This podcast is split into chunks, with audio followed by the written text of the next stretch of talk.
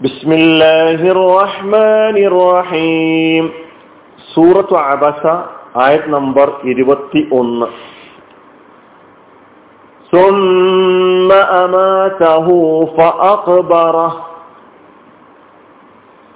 പിന്നെ അവനെ മരിപ്പിച്ചു.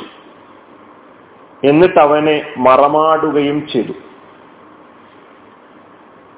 പിന്നെ അവനെ അതായത് മനുഷ്യനെ മരിപ്പിച്ചു. ആര് മരിപ്പിച്ചു? അവൻ അള്ളാഹു മരിപ്പിച്ചു. ഫ അക്ബറ. എന്നിട്ട് അവനെ അവൻ ആര് അള്ളാഹു മറമാടുകയും ചെയ്തു കബറിലാക്കുകയും ചെയ്തു. സുമ്മ പിന്നെ അമാത്തഹു അവൻ അവനെ മരിപ്പിച്ചു. അള്ളാഹു മനുഷ്യനെ മരിപ്പിച്ചു. ഫ അക്ബറഹു. എന്നിട്ട് അവൻ അവനെ അള്ളാഹു മനുഷ്യനെ മറമാടുകയും ചെയ്തു കബറിലാക്കുകയും ചെയ്തു. ഇരുപത്തിയൊന്നാമത്തെ ആയത്തിലാണ്. അപ്പൊ ഇവിടെ നേരത്തെ മനുഷ്യന്റെ ജനനത്തെ കുറിച്ച് മനുഷ്യന്റെ സൃഷ്ടിപ്പിനെ സംബന്ധിച്ച് ചിന്തിക്കാനും ആലോചിക്കാനും ഒക്കെ പറഞ്ഞു. അതിലൊന്നും മനുഷ്യന് യാതൊരു പങ്കുമില്ല.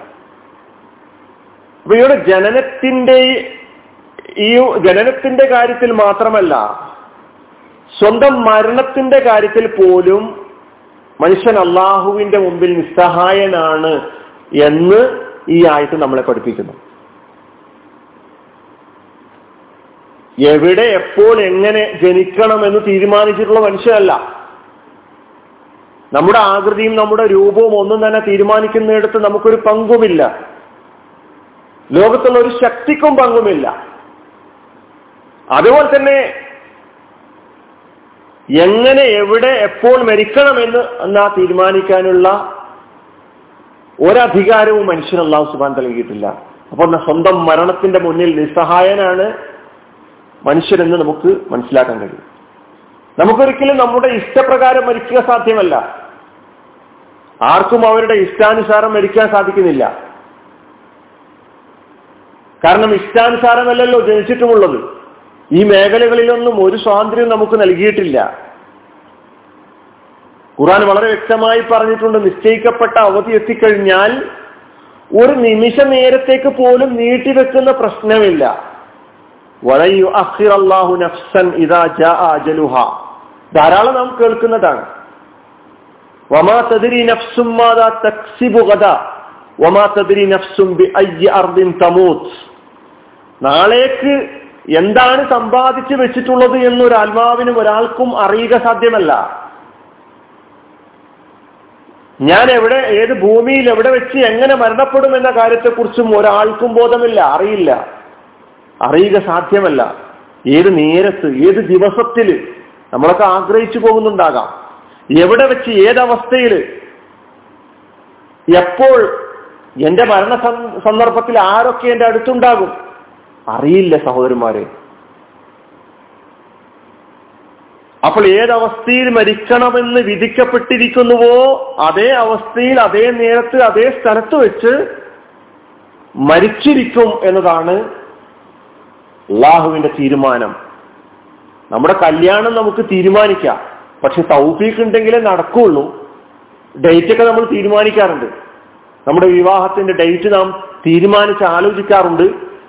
അത് നടക്കുക എന്ന് പറയുന്ന അള്ളാഹുവിന്റെ തൗഫീഖിനെയും മഷീയത്തിനെയും ആസ്പദമാക്കിയിട്ടാണെങ്കിലും ഇതേപോലെ നമ്മുടെ മരണത്തിന് ഡേറ്റ് നമുക്ക് കൂടിയാലോചിച്ച് തീരുമാനിക്കാൻ കഴിയുന്ന കാര്യമല്ല.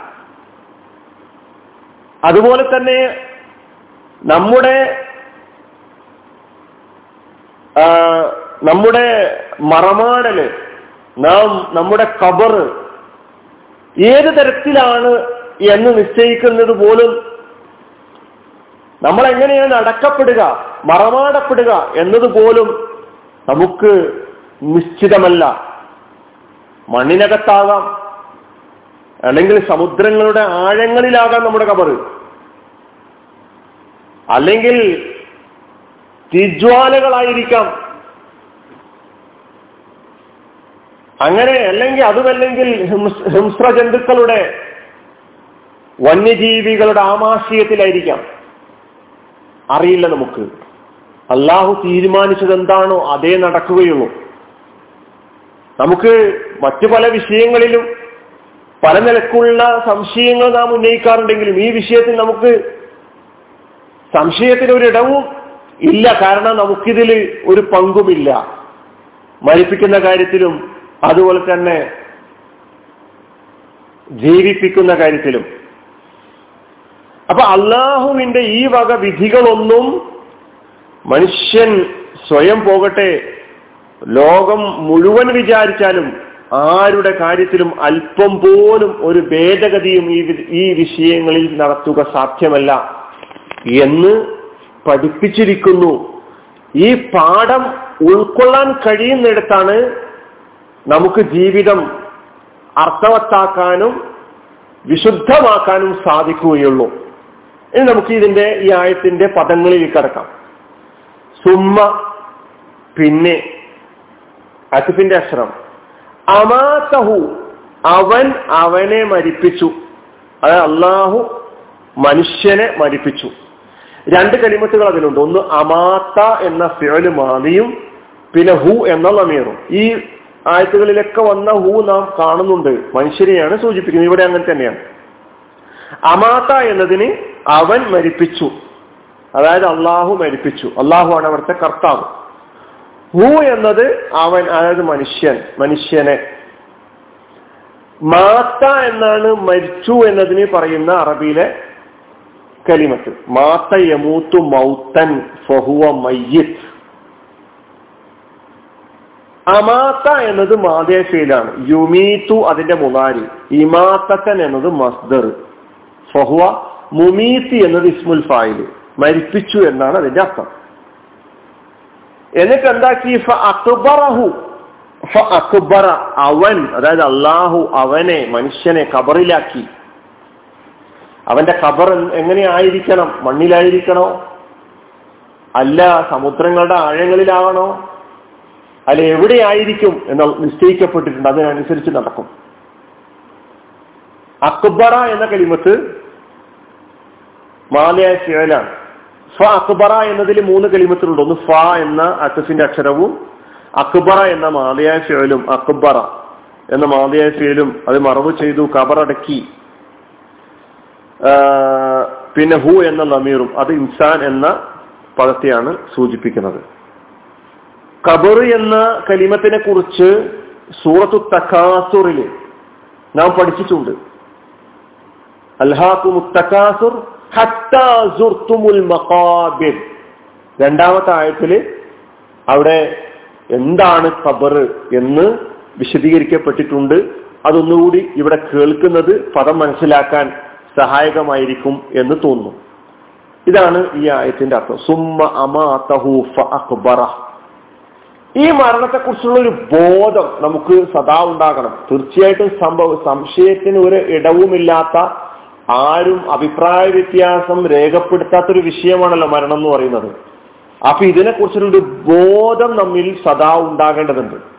മരണത്തെക്കുറിച്ചുള്ള ഭയമല്ല. മരണം എന്നുള്ളത് സുനിശ്ചിതമാണ്.